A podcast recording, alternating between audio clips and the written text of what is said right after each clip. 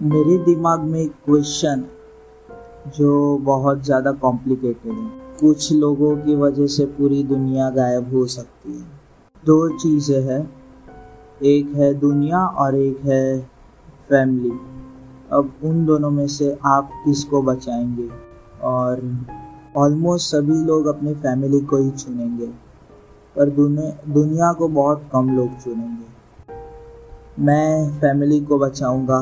क्योंकि वो लोग मेरे लिए सब कुछ पर आप किसको बचाएँगे, दुनिया को या फैमिली को? और इस पे डिबेट हो सकती है।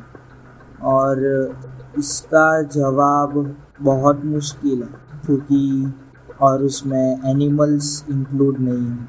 ये मेरा क्वेश्चन है आपको। मैं मेरी फैमिली के लिए कुछ भी कर सकता हूँ।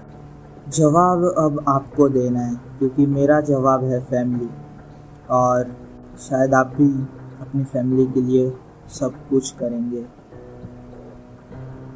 और राइट मिलते हैं नेक्स्ट पॉडकास्ट के एपिसोड में। Till then take care